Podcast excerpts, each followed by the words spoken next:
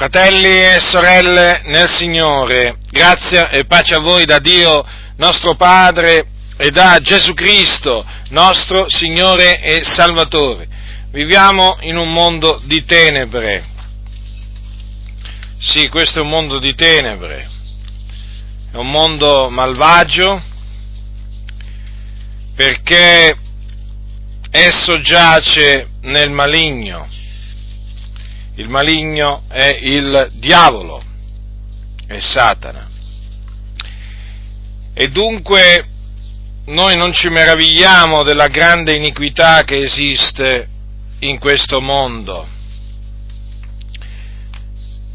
Il principe di questo mondo, ossia Satana, è quello spirito che opera al presente negli uomini ribelli e li istiga ad andare contro i comandamenti di Dio, che vengono disprezzati a più non posso.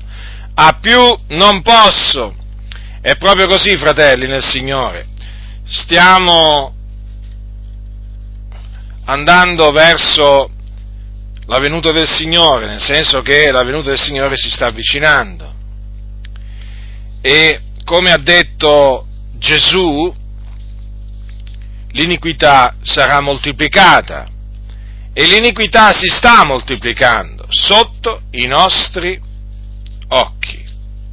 Considerate che persino tante persone del mondo che non conoscono il Dio dicono che una volta non era così, perché proprio le cose sono peggiorate, ma notevolmente peggiorate. In questi ultimi 70 anni le cose sono peggiorate oltremodo, e quindi l'iniquità si sta moltiplicando. La chiamano, pensate un po' voi, evoluzione dei costumi, quella appunto che sto per confutare. Perché sto per confutare le unioni civili, in questa predicazione confuterò le unioni civili, di cui si sente parlare molto oggi, sia qui in Italia che anche all'estero. E quindi è bene che si sappia che cosa sono queste unioni civili, per avere un quadro chiaro, perché oramai dobbiamo confrontarci con queste tematiche, perché le legislazioni dei vari paesi si stanno tutti allineando verso il riconoscimento delle unioni civili. Allora noi dobbiamo sapere che cosa si intende, che cosa intende la legislatura o comunque le autorità per unioni civili. Perché? Perché appunto oramai le unioni civili ottengono sempre più il plauso e l'appoggio dell'autorità, delle varie nazioni. Ancora in questa nazione non c'è una legge che naturalmente sancisce le unioni civili, però sono apparsi già dei registri in vari comuni, in molti comuni d'Italia. Sono comparsi i registri delle unioni civili. Allora, siccome che noi viviamo in questo mondo, siamo chiamati chiaramente a confrontarci anche con queste tematiche, perché comunque sì, ogni cristiano deve prendere una posizione, e deve prendere una posizione giusta a tale riguardo, una posizione giusta che quindi che è quella biblica. Allora, innanzitutto, il cristiano deve sapere cosa sono le unioni civili, per poter, rispondere a chi gli chiede se è favorevole o contrario. C'è poco da fare. Delle unioni civili ormai ne parlano tutti i mass media, tutti i giornali, quindi è un argomento di attualità, e che ci riguarda, perché come Chiesa noi siamo chiamati a splendere a risplendere come dei luminari in mezzo a questo mondo di tenebre, e quindi in un certo senso dobbiamo fare da faro. La gente la gente del mondo deve vedere nella Chiesa una sorta di faro, quindi come una sorta di lampada splendente, ecco, una lampada splendente che mostra il retto cammino da seguire, la via giusta.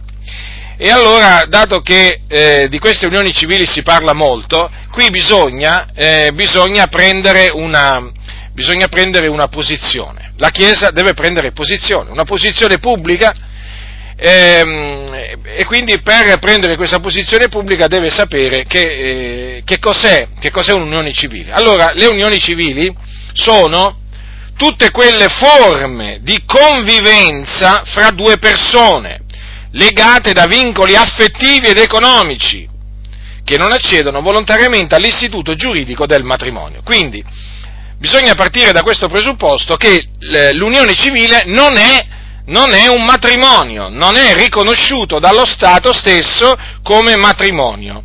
E tra queste le unioni civili sono sia eterosessuali che omosessuali. Cosa significa? Che riguardano sia coppie di diverso sesso, sia coppie dello stesso sesso.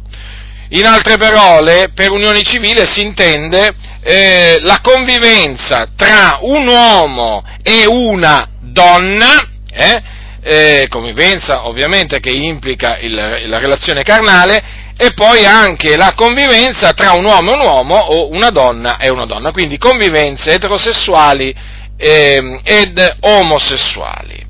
Allora, fratelli nel Signore, già il fatto che basterebbe solo dire che le unioni civili non sono matrimonio per chiaramente condannarle, per dimostrare che esse sono contrarie alla sana dottrina e quindi la Chiesa le deve rigettare. Basterebbe solo questo,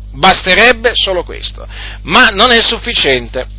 Non è sufficiente perché molte Chiese, purtroppo, molti credenti hanno indurito il loro cuore, e hanno anche indurito le loro orecchie. E quindi ci troviamo costretti a confutare persino quello che tante chiese dicono a favore delle unioni civili. Sì, perché ci sono tante chiese che sono a favore delle unioni civili, e così stanno le cose. Allora, che cosa dice? Naturalmente il registro delle unioni civili è quel registro comunale dove vengono iscritte le forme di convivenza, appunto, fra due persone, anche dello stesso sesso, quindi anche le convivenze omosessuali. Allora, noi chiaramente dobbiamo andare alla legge. Perché alla legge?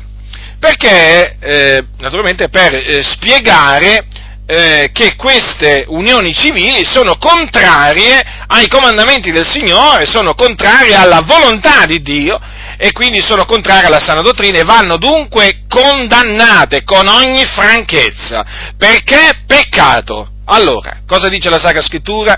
Paolo dice nella sua prima epistola a Timoteo queste parole: or noi sappiamo che la legge è buona se uno la usa legittimamente, riconoscendo che la legge è fatta non per il giusto, ma per gli iniqui e i ribelli, per gli empi e i peccatori, per gli scellerati e gli religiosi, per i percuotitori di padre e madre, per gli omicidi, per i fornicatori, per i sodomiti, per i ladri d'uomini, per i bugiardi, per gli spergiuri e per ogni altra cosa contraria alla sana dottrina, secondo l'Evangelo della gloria del beato Dio che mi è stato affidato.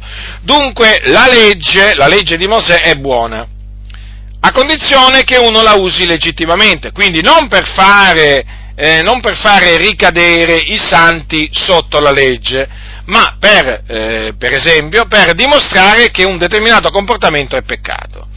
Allora, vorrei che notaste che l'Apostolo Paolo dice che la legge è fatta, dice praticamente, per ogni cosa contraria alla sana dottrina. Dunque esiste una sana dottrina e la legge, ci mostra le cose che sono contrarie alla sana dottrina. Tra queste cose, contrarie alla sana dottrina, c'è pure la fornicazione e la sodomia o l'omosessualità.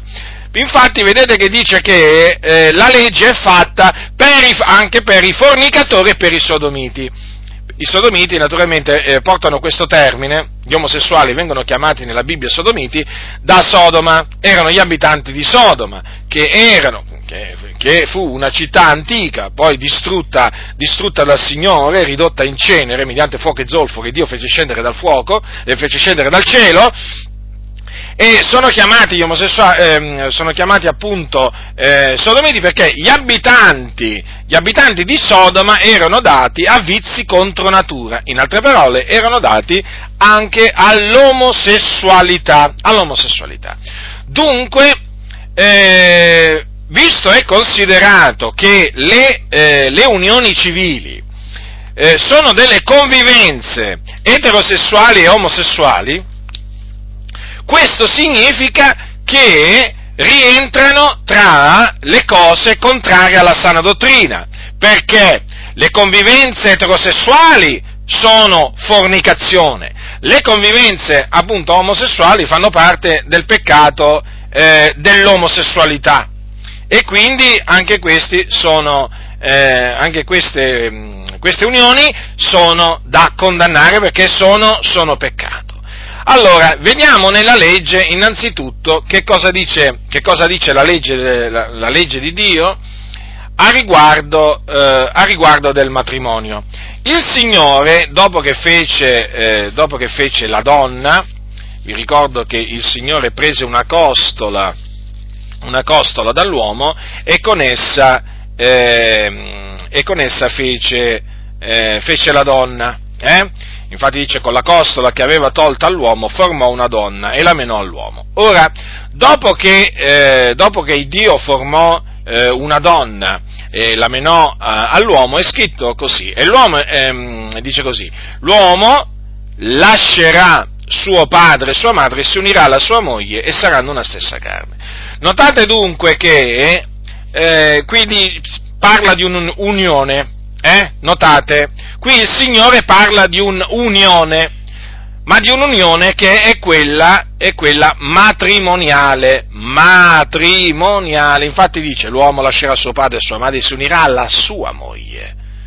Quindi la relazione carnale tra uomo e donna è lecita solamente nel caso i due sono marito e moglie.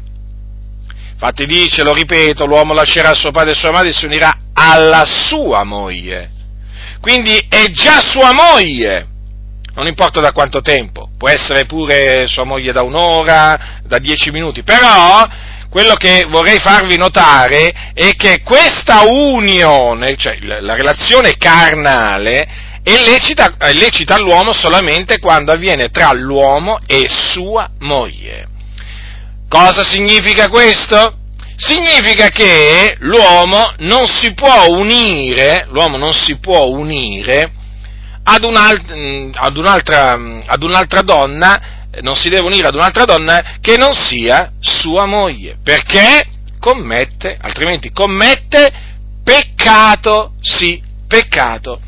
Ora, la Sacra Scrittura nel Nuovo Testamento ci esorta a fuggire la fornicazione, e la fornicazione è appunto la relazione carnale tra uomo e donna che ancora non sono sposati, come per esempio può essere anche, come è la relazione carnale tra un uomo e la sua fidanzata.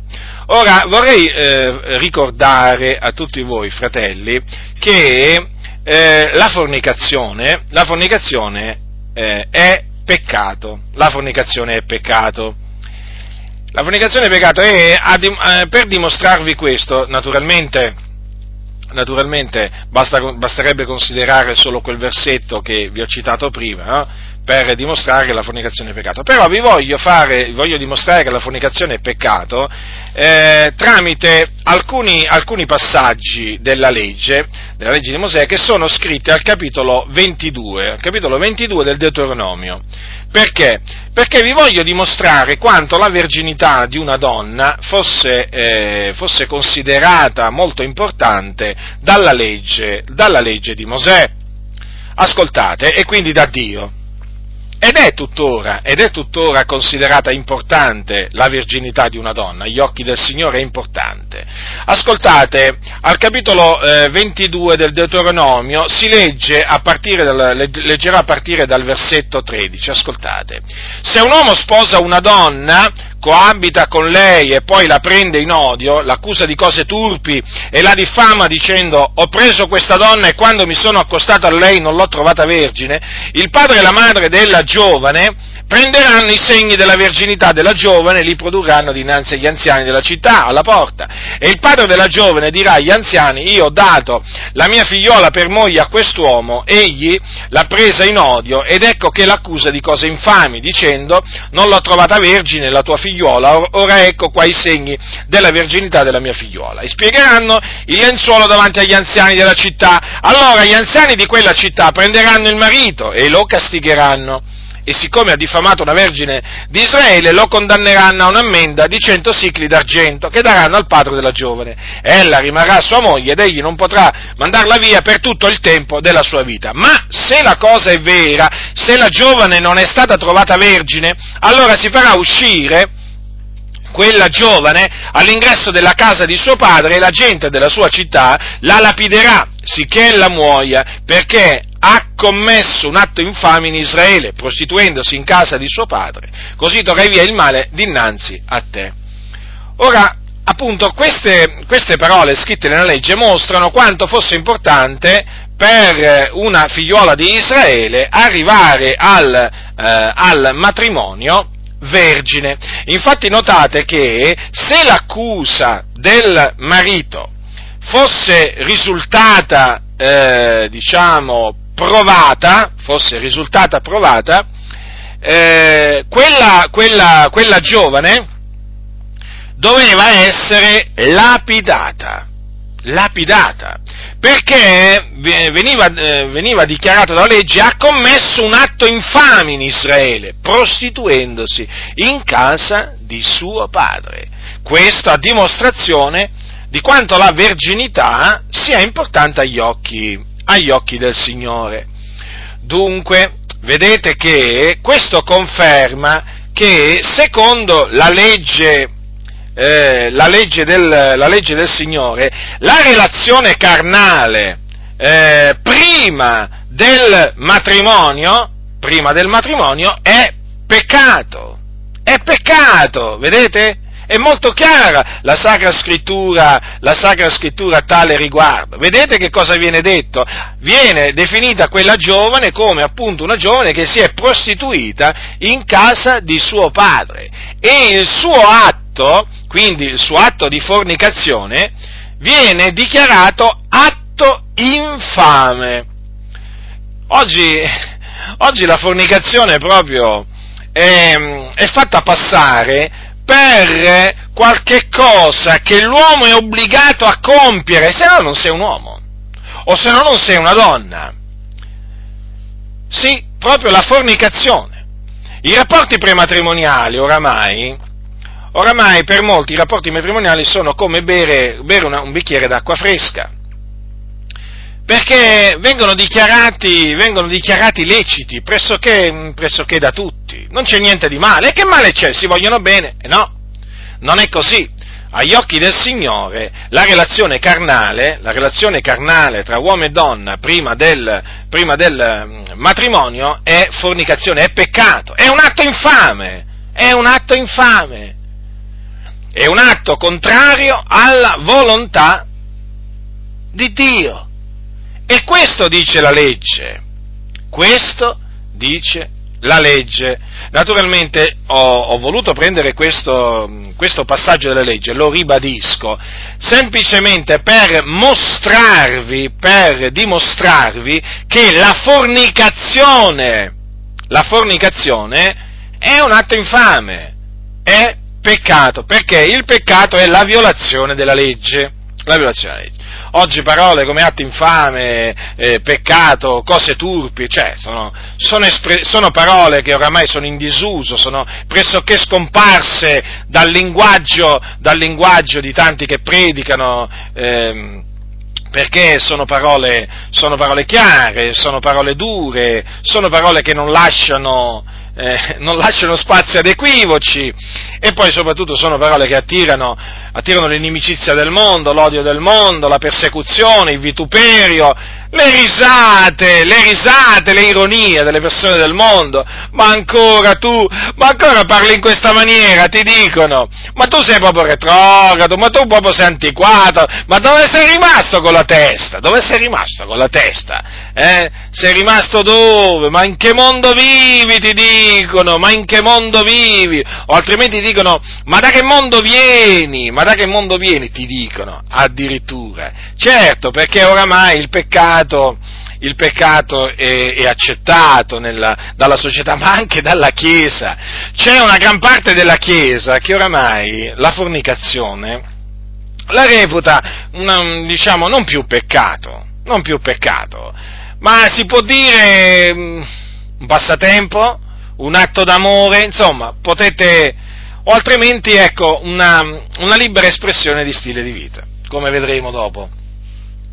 Perché oramai, diciamo, gran parte della Chiesa ha deciso di adeguarsi al pensiero del mondo, che è il pensiero massonico, che appunto, perché dietro questo pensiero c'è la massoneria, c'è sempre la massoneria, fratelli nel Signore, che appunto con i suoi principi di fratellanza, uguaglianza e libertà sta corrompendo sempre di più la società ed anche la Chiesa, perché in mezzo alla Chiesa è presente la massoneria, ci sono massoni con il grembiule e senza il grembiule, e dietro la loro spinta si sta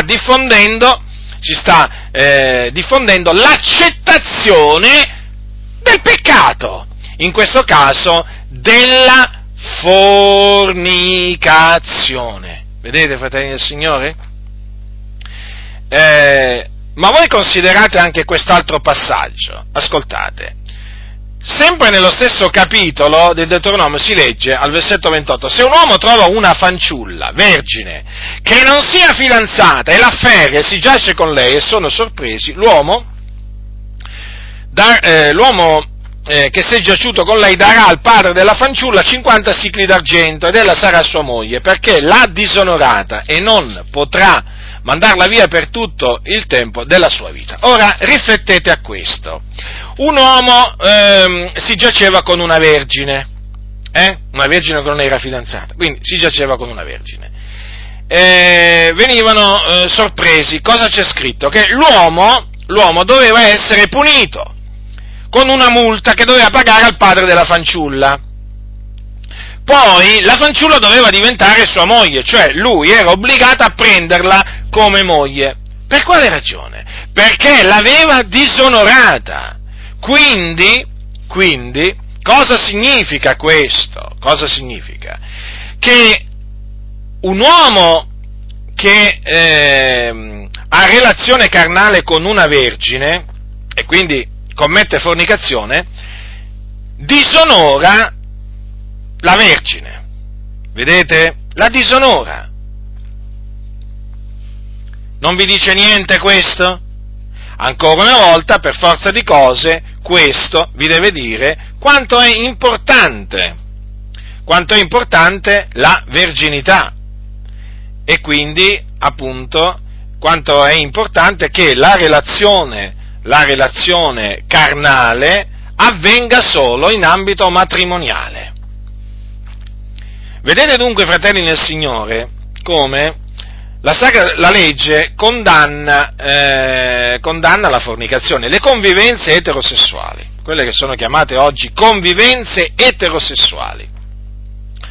Non sono altro dunque che fornicazione, perché? Perché i due non sono sposati,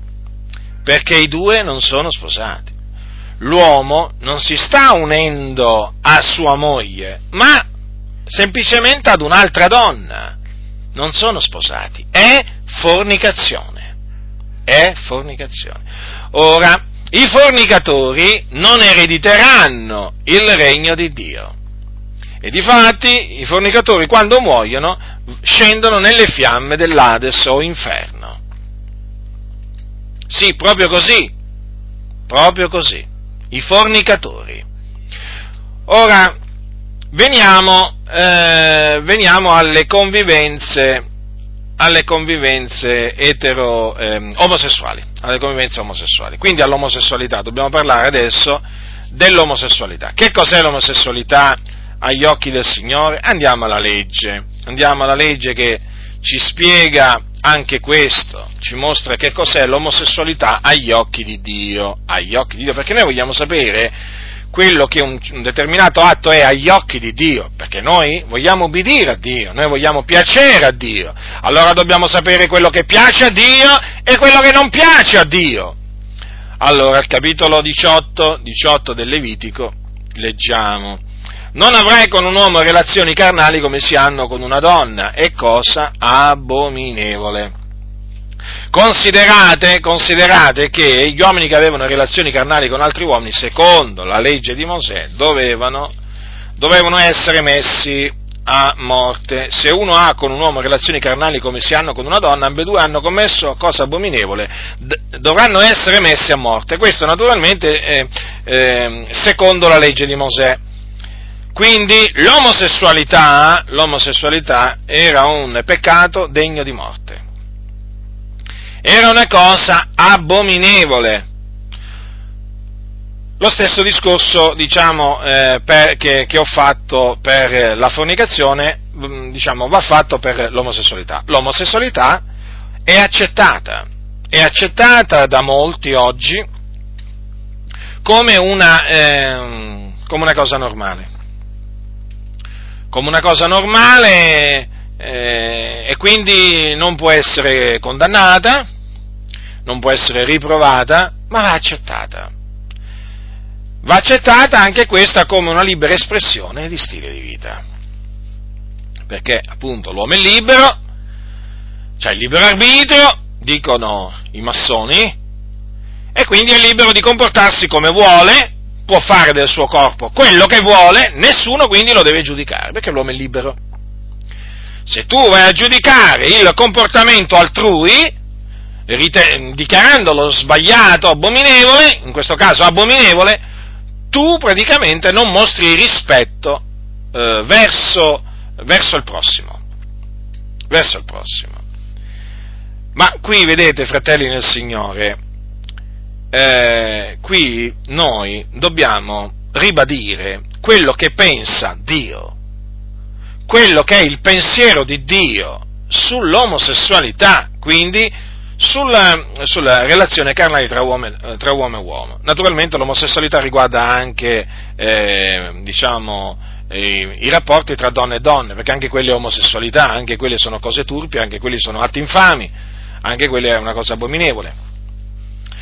Allora, noi dobbiamo sapere quello che pensa Dio. E come puoi sapere quello che pensa Dio sull'omosessualità se non andando alla legge di Mosè? Peraltro, l'Apostolo Paolo ai Romani ha confermato che l'omosessualità maschile, ma anche quella femminile, è contraria alla volontà di Dio, e quindi sono atti peccaminosi. Infatti Paolo dice al capitolo 1 dei Romani, al versetto 26: perciò Dio li ha abbandonati a passioni infami, poiché le loro femmine hanno mutato l'uso naturale in quello che è contro natura, e similmente anche i maschi, lasciando l'uso naturale della donna, si sono infiammati nella loro libidine gli uni per gli altri, commettendo uomini con uomini cose turpi e ricevendo in loro stessi la condegna mercede del proprio tradimento. Ora, come vengono chiamate dunque le passioni le passioni omosessuali? Vengono chiamate passioni infami. Infatti delle femmine viene detto che hanno mutato l'uso naturale in quello che è contro natura. Vedete, si parla di qualcosa che va contro la natura. Quindi, quando una donna lascia l'uso naturale dell'uomo e si mette con un'altra, si accoppia con un'altra donna, fa qualche cosa che va contro la natura. Nella stessa maniera i maschi, nel lasciare l'uso naturale della donna, vedete che è chiamato l'uso naturale per ben due volte, badate bene, sia nel caso dell'omosessualità femminile che nel caso dell'omosessualità maschile, si parla di uso naturale, perché c'è anche un uso contro natura, comprendete? Allora, per quanto riguarda i maschi, hanno lasciato l'uso naturale della donna e si sono infiammati nelle loro libidine gli uni per gli altri, commettendo uomini con uomini cose turpi. Ecco come vengono chiamati gli atti omosessuali. Cose turpi. Questa è la parola di Dio. Questa è la parola di Dio. E noi crediamo fermamente che la parola di Dio è verità e non cambia con i tempi. No, la parola di Dio è vivente, è permanente. Quindi li chiamino pure, la chiamino pure evoluzione dei costumi. Ma quale evoluzione dei costumi? Qui stiamo assistendo alla moltiplicazione dell'iniquità. Quindi questi sono costumi, per usare appunto l'espressione che usano, diciamo, quelli del mondo, sono costumi abominevoli nel cospetto del Signore, che appunto perché sono abominevoli e contrari alla legge del Signore, vengono puniti. Infatti gli omosessuali vengono puniti da Dio, perché dice, ricevendo in loro stessi la condegna mercede del proprio traviamento. Eh sì, perché esiste una condegna mercede del proprio traviamento. Sono traviati e quindi il Signore non manca di rendere loro, di far trovare a loro il salario della loro condotta traviata, perché Dio è giusto. Voi sapete che Dio è giusto e non tiene il colpevole per innocente. Gli omosessuali sono colpevoli perché infrangono la legge del Signore. Le donne lesbiche, quindi le donne omosessuali, hanno mutato l'uso naturale in quello che è contro natura, e gli uomini omosessuali hanno lasciato l'uso naturale della donna e si sono appunto accoppiati uomini con uomini, commettendo, come dice la Sacra Scrittura, cose turpi. Quindi ci troviamo davanti a delle cose turpi. La società, gran parte della società oramai accetta, appunto, come vi ho detto poco fa, l'omosessualità come una scelta di vita legittima. Ognuno fa quello che vuole, generalmente rispondono in questa maniera: e che vuoi? Ognuno fa quello che vuole della sua vita. Ognuno fa quello che vuole del suo corpo, perché questo è il pensiero che infonde la massoneria, che è dal diavolo, alla società, al popolo, usandosi naturalmente delle autorità, che diciamo, in mezzo alle quali ci sono molti massoni, col grembiule e senza il grembiule, e che spingono affinché il pensiero massonico si diffonda sempre di più. Si diffonda sempre di più nel mondo, e quindi, siccome che la massoneria è per il libero arbitrio, mette infatti al centro di tutto l'uomo la libertà dell'uomo, libertà di pensiero, di comportamento, libertà sessuale, e quindi spinge la società ad accettare questa cosiddetta libertà sessuale, che riguarda sia la libertà di fornicare che la libertà appunto di commettere atti omosessuali. La massoneria detesta i comandamenti di Dio e li fa detestare. Infatti, come abbiamo visto, ci sono dei comandamenti. C'è una legge, la legge del Signore, che condanna sia la fornicazione che l'omosessualità. E la massoneria detesta questa legge perché appunto non sopporta non sopporta che ci sia un Dio che dica all'uomo quello che deve fare e quello che non deve fare, quello che è giusto e quello che non è giusto. Proprio la massoneria disprezza l'Iddio d'Abramo, di Isacco e di Giacobbe, l'Iddio e Padre del nostro Signore Gesù Cristo, lo disprezza, lo rigetta, lo denigra, sì, lo bestemmia, proprio così. La massoneria al servizio del diavolo, che loro chiamano grande architetto dell'universo, quello servono i massoni e quello adorano. E i massoni che sono in mezzo alle chiese evangeliche, che servono il diavolo, non stanno facendo altro che spingere le chiese ad accettare, in una maniera o nell'altra, a riconoscere in una maniera o nell'altra, sia la fornicazione che l'omosessualità. Sì, proprio così. Difatti, in un comunicato stampa emanato dalla Chiesa Evangelica dopo una conferenza che si è tenuta a Catania non molto tempo fa, in un comunicato stampa di queste chiese riunite là a Catania, noi siamo costretti a leggere delle frasi veramente che sono sconcertanti, proprio abominevoli. Cioè, praticamente le convivenze eterosessuali, le convivenze omosessuali, cioè quelli che fornicano e quelli che commettono uomini con uomini cose turpi, e le donne che commettono tra di loro cose turpi. Sapete come vengono chiamate queste relazioni? Leggo dal comunicato stampa che è apparso sui mass media, l'hanno rilasciato loro, Io non l'ho manipolato, l'ho preso e l'ho pubblicato, confutandolo, così appunto come è stato emanato. Dice: le altre relazioni sono libere espressioni di stili di vita. Ecco, proprio un modo di parlare massonico. Infatti, come potete vedere, al centro c'è la libertà.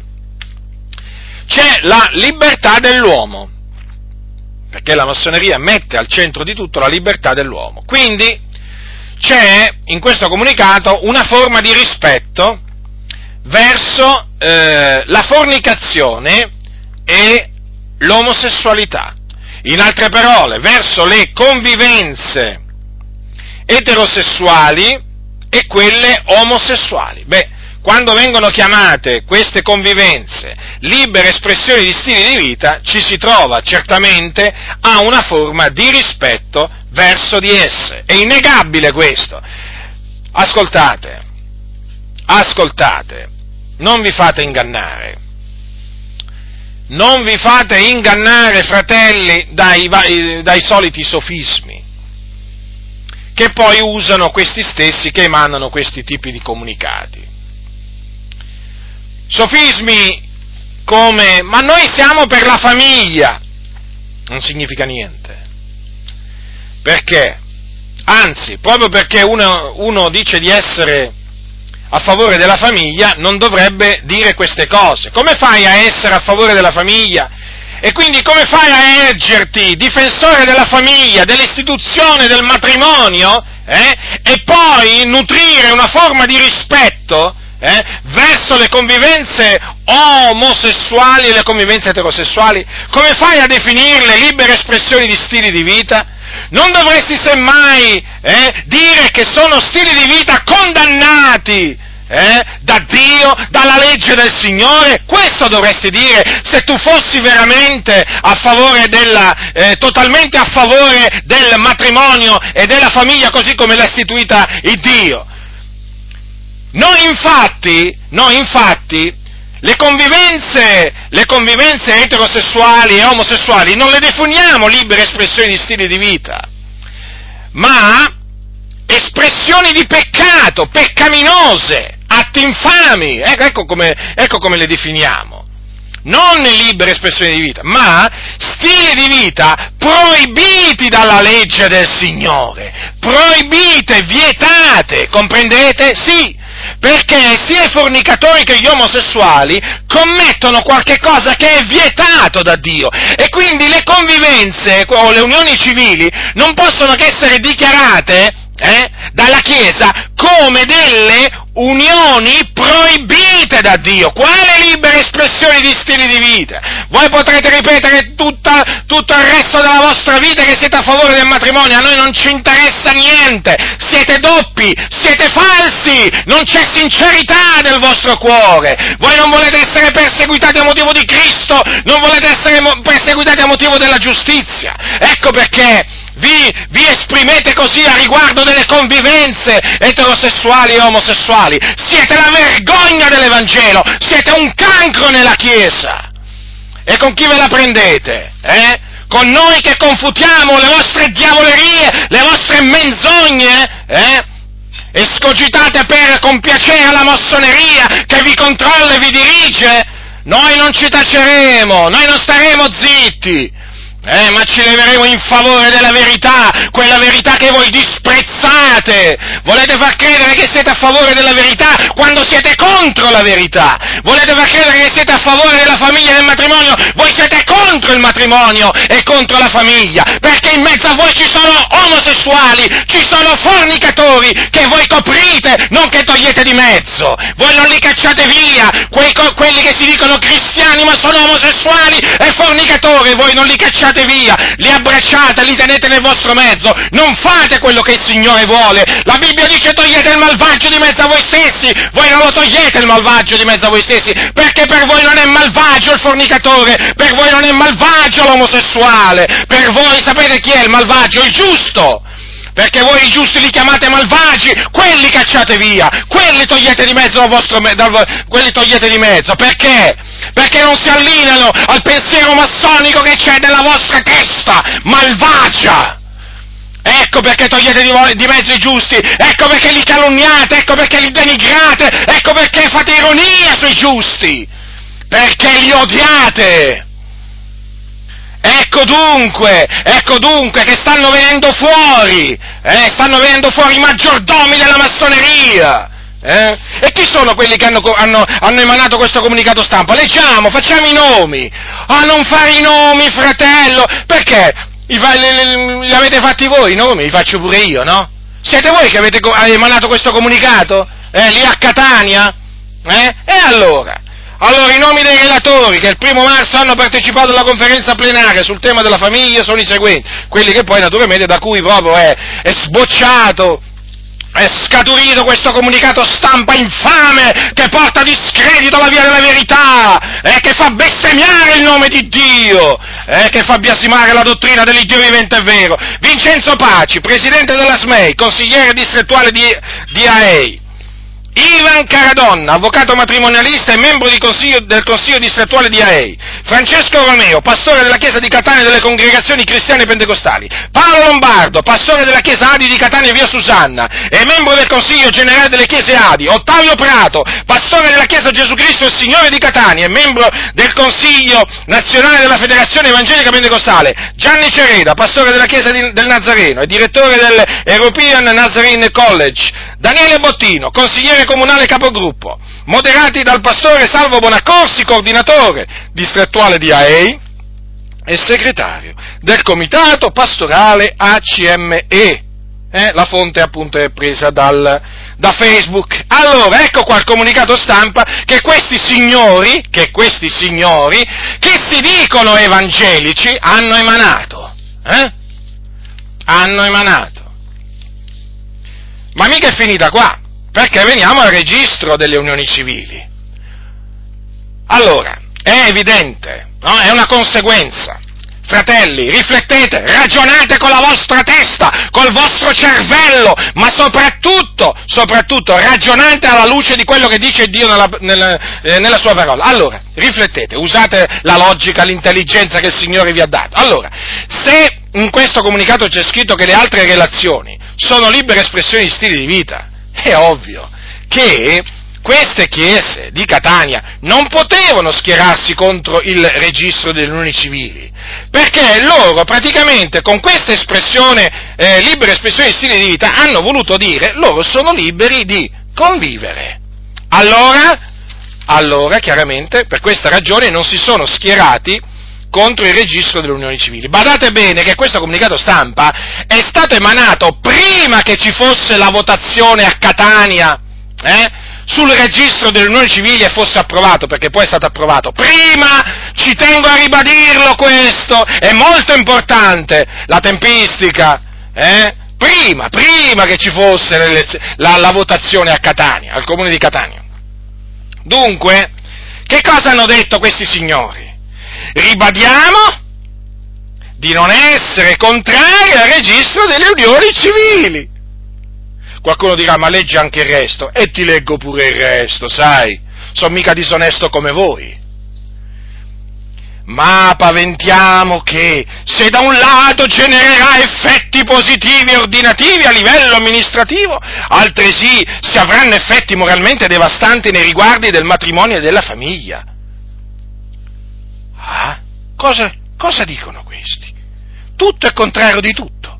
Praticamente, allora, ascoltate, ditemi un po' se questo non è un palese linguaggio contraddittorio.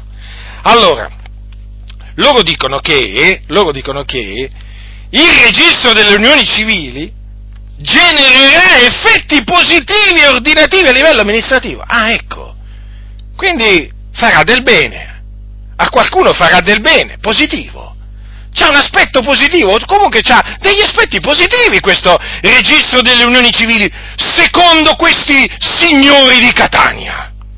Però loro paventavano, che si avranno effetti moralmente devastanti nei riguardi del matrimonio e della famiglia. Oh, ma ho letto bene, paventano questa cosa. Ah, ho capito. Quindi temevano che il registro delle unioni civili avesse effetti moralmente devastanti nei riguardi del matrimonio e della famiglia. E allora perché avete detto di non essere contrari al registro delle unioni civili? Ma come si fa a non essere contrari a qualcosa che si paventa che avrà effetti moralmente devastanti nei riguardi del matrimonio e della famiglia? E beh, certo, siete a servizio della massoneria, ecco perché siete riusciti a dire questa cosa, questa diavoleria, certo, per questa ragione. Non siete contrari al registro delle unioni civili, e poi dite che difendete il matrimonio e la famiglia. Ma come lo volete difendere? Ma come lo volete difendere voi il matrimonio? Schierandovi a favore del registro delle unioni civili? Vergogna! Ma ravvedetevi, ma svegliatevi, ravvedetevi, il Signore vi sta dando tempo per ravvedervi prima che il giudizio di Dio vi piombi sulle vostre teste. Ma voi, ma con chi pensate di avere a che fare? Ma con chi pensate di avere a che fare? Con quale Dio pensate di avere a che fare voi? Ma con quale Dio pensate di avere a che fare? Con l'Iddio della massoneria? Guardate che l'Iddio vivente è vero, vi sta osservando, e non è il Dio della massoneria, vi sta ascoltando, vi sta guardando, ha ascoltato, ha visto tutto, Badate bene, io ve lo ripeto, ravvedetevi, perché il giudizio di Dio è pronto a piombarvi addosso, ravvedetevi, perché voi vi siete fatti un'idea di Dio completamente sbagliata. Il vostro Dio assomiglia a quello della massoneria, ecco perché parlate in questa maniera e pretendete che tutti dicano amen alle vostre diavolerie, che avete scogitato nelle camere segrete per ingannare le anime. Pensavate di rimanere inosservati? Ma guardate che c'è ancora gente che ragiona col proprio cervello, in mezzo alla Chiesa. Guardate che ci sono ancora persone, che ragionano, che leggono la Bibbia, che capiscono l'italiano, Avete visto pure le assemblee di Dio in Italia? Pure le assemblee di Dio in Italia. E poi stanno a lamentarsi. non vengono più al culto, ma si lamentano non perché non vengono più al culto, perché non gli vengono più a portare i soldi. Ma a questi cosa gli interessa delle anime? A questi gli interessano i soldi e basta. E poi si lamentano, ma di che cosa vi lamentate? Ma di che cosa vi lamentate? Ma le anime del Signore, quando si accorgono di essere ingannate, le anime del Signore che ascoltano la voce del Signore, quando si accorgono di questo parlare contraddittorio, falso, ambiguo, che porta discredito alla verità, vanno via dalle vostre cattedrali! E se ne stanno andando via sempre di più, e noi li esortiamo ad andare via. Rimarrete con le panche, con le sedie e con qualche capra. Le pecore del Signore, il Signore ve le sta strappando dalle fauci. Avete stancato l'Iddio vivente, è vero, con i vostri sofismi, con le vostre menzogne, le vostre falsità. Ma voi vi credete superiori a Dio, alla legge di Dio! Ma voi veramente pensate di prendere in giro mezza Chiesa o tutta la Chiesa, non so? Ma veramente, ma siete di un'arroganza, tracotanza! Cuore indurito! Orecchie dure! Cervice dura! Campioni di superbia siete, ma sapete, davanti a Dio si piegano i campioni della superbia. Ne ha piegati tanti il Signore nel corso del tempo sotto di sé, di campioni della superbia. Voi siete i prossimi.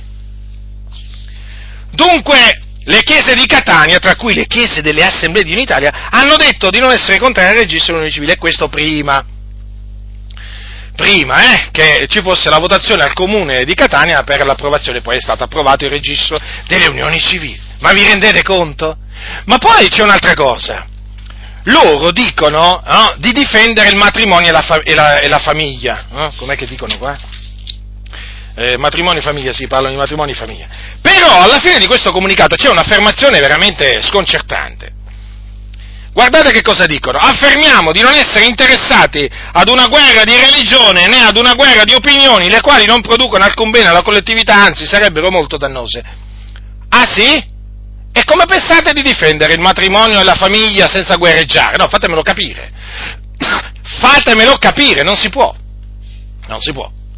Perché chi ama la verità guerreggia il buon combattimento a favore della verità. Voi avete detto in queste parole che a voi del vostro buon combattimento non vi interessa proprio niente.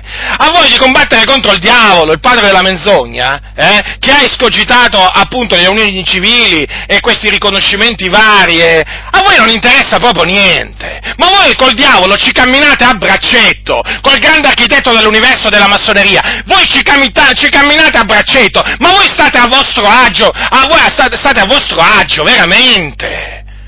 Ma vi rendete conto di quello che siete riusciti a dire? Non siete interessati a una guerra di religione? Vabbè, questo è il vostro linguaggio, chiaramente, noi lo comprendiamo. Voi non volete far polemica, voi non volete confutare pubblicamente, non volete condannare pubblicamente le unioni civili. Questo è, perché altrimenti voi avreste detto siamo contrari al registro delle unioni civili, perché le unioni civili agli occhi di Dio sono peccato. Bastava sta frase. Mica tutto sto comunicato così lungo, articolato, complesso, ingarbugliato, imbrogliato. Bastava una frase sola. Come mai tutto questo discorso? Per annebbiare la mente delle persone, per confonderle, per far apparire una cosa che non siete. Quindi, vedete, fratelli nel Signore, vedete come vengono ingannate le anime? Cioè, praticamente ci sono pastori che dicono di essere a favore del matrimonio e della famiglia e non sono interessati a guerreggiare la buona guerra per distruggere i vani ragionamenti pubblicamente tramite radio. Avete pure la televisione, avete giornali, ma ne avete? Oh, non fanno niente, non guerreggiano. Perché loro dicono noi non vogliamo fare polemica. Non volete fare polemica. Non volete fare polemica? Gli apostoli facevano polemica, Gesù faceva polemica per difendere la verità, ma voi non seguite le orme né di Gesù né degli apostoli. Ecco perché dite di non essere interessati ad una guerra di religione e neppure ad una guerra di opinioni. Guerra di opinioni? Ah, guerra di opinioni? Ho letto bene? Sì, guerra di opinioni. Ah, dunque, quella di Dio è un'opinione. Quindi non vi interessa, Non vi interessa, diciamo, di guerreggiare in favore dell'opinione di Dio, a parte il fatto che quella di Dio è la parola di Dio e sono comandamenti di Dio, Ma veramente qui adesso tirate fuori la guerra di opinioni. Ah, io la penso così, tu la pensi cos'ha, Non facciamoci la guerra, voi dite. Non facciamoci la guerra? Ma io combatterò fino a che avrò un alito di vita le vostre menzogne, non solo le vostre, ma anche quelle di tutti gli altri. Ma a me che mi interessa di quello che dice il mondo? Ma che mi interessa di quello che dicono i vostri amici, fratelli massoni? Ma che cosa mi interessa a me di quello che dice lo Stato, il governo, che può dire contro di me? Che cosa mi interessa? Un servo del Signore deve proclamare la parola di Dio e la deve difendere, e quindi nel difenderla deve confutare le false dottrine, deve distruggere i ragionamenti ad ogni altezza che si eleva contro la conoscenza di Dio, e voi questo non lo volete fare. Voi infatti non servite Dio, questa è la dimostrazione che non servite Dio, che siete da biasimare, che siete spiritualmente corrotti.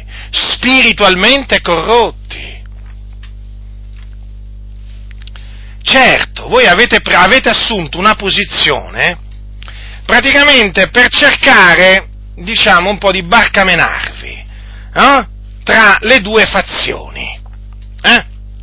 Certo, ma l'abbiamo capito, e tanti l'hanno capito, e peraltro la cosa preoccupante è che qui c'erano esponenti di spicco di organizzazioni, diciamo, evangeliche particolari, come le ADI e poi chiese congregazioni cristiane pentecostali e poi anche della Federazione Evangelica Pentecostale e poi delle chiese Gesù Cristo del Signore. Quindi cosa significa che queste organizzazioni sono orientate appunto in questa maniera, cioè è molto semplice il discorso, cioè quindi praticamente il comunicato che è stato emanato a Catania è indicativo di quella che è la linea che hanno adottato queste chiese, certo, e quindi questa è una cosa che praticamente ne sentiremo ancora parlare, sì, ma certo, quando uscirà il registro delle unioni civili in un'altra città, le stesse chiese diranno che di quella città diranno la stessa cosa, se già è uscito la loro posizione è questa, si è capito. Quindi la cosa inquietante, diciamo, una delle cose inquietanti di questo comunicato stampa è proprio questa, che proprio hanno detto proprio che a loro non gli interessa fare guerre di religione e guerre di opinioni. Ve lo ripeto, tradotto, diciamo, in altre parole, significa che a queste chiese non interessa confutare pubblicamente queste diavolerie, queste cose abominevoli nel cospetto di Dio. Cioè loro non vanno in televisione, alla radio, sui giornali, non parlano come parliamo noi, comprendete? O meglio, si rifiutano di parlare come parla la Sacra Scrittura. Perché? Ma perché, se no, l'avrebbero fatto in questa occasione. Allora, tutti aspettavano a Catania, e magari anche in altre città d'Italia, il comunicato stampa di queste chiese, e la posizione ufficiale, quella praticamente che è andata nelle radio, sulle televisioni, sui giornali, e questo è il loro pensiero. Questo è il loro pensiero pubblico, privato e anche pubblico, comprendete?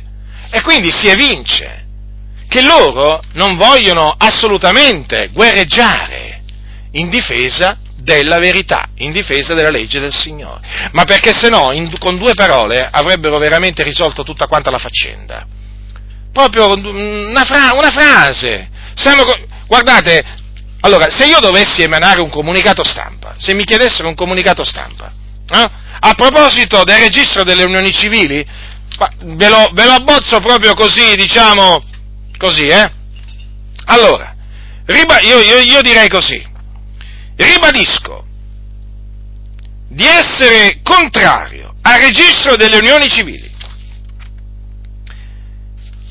perché le unioni civili costituiscono peccato agli occhi di Dio. Semplice? È chiaro? È chiaro? Poi certo, potrei elaborare, è chiaro, però con una frase farei il mio comunicato stampa, in questa maniera, senza tutti sti giri di parole, tutti sti distingo, sì, ma, però. No, non c'è bisogno. Ma se un giorno esce fuori il registro della bestialità, può essere che un giorno venga approvato il registro della bestialità, cioè praticamente il registro di quelle donne che decidono appunto di stare con gli animali, ma proprio di avere rapporti carnali con gli animali. Con gli animali esiste la bestialità, ma anche naturalmente da parte di uomini esiste la bestialità nel mondo, è una cosa diciamo conclamata, ci sono uomini che si accoppiano diciamo con delle bestie. Ora, tutto ciò è in abominio agli occhi del Signore. Ma mettiamo caso che un giorno un'autorità decide appunto di emanare, di approvare il registro di questa cosa abominevole, cioè uno direbbe immediatamente, no, sono contrario a un tale registro, o no? E la stessa cosa è per quanto riguarda quindi le convivenze eterosessuali e omosessuali, sono peccato agli occhi del Signore, sono una violazione della legge del Signore, e quindi i santi sono chiamati a condannare queste convivenze, condannarle, e quindi riprovare e rigettare il registro delle unioni civili. E dire che appunto sono contrari. È molto semplice dire, ma lo devono fare privatamente e anche pubblicamente. Questi qua, guardate cosa hanno fatto pubblicamente, guardate il danno che hanno fatto questi con un comunicato stampa. Ma guardate il danno, e hanno trasmesso il loro pensiero massonico. Ma perché se no si sarebbero attirati. Ma cosa si sarebbero attirati? Se questi avessero fatto un comunicato stampa come ve l'ho poco detto fa poco io, no? Vi ho abbozzato quel comunicato stampa che io emanerei, ma mettendoci poi naturalmente parole come, diciamo, atti infami, cose turpi, insomma, i termini biblici. A proposito, in questo comunicato stampa non c'è un versetto della Bibbia. Pure emanato da chiese evangeliche, Non c'è un versetto della Bibbia, almeno io non l'ho visto. Poi ci sono certe parole proprio che non si trovano. Non si trovano proprio. Ma comunque, qui potrei veramente parlare contro questo comunicato stampa per confutarlo veramente per ore. Comunque, vorrei dirvi questo. Per l'ennesima volta, ve le ripeto le cose, fratelli nel Signore, perché voglio che siano il più chiaro possibile. Allora, quando si esprime una posizione a livello pubblico, quella è la posizione. Non si può dire poi hanno capito male i giornalisti. No, i giornalisti non hanno capito male.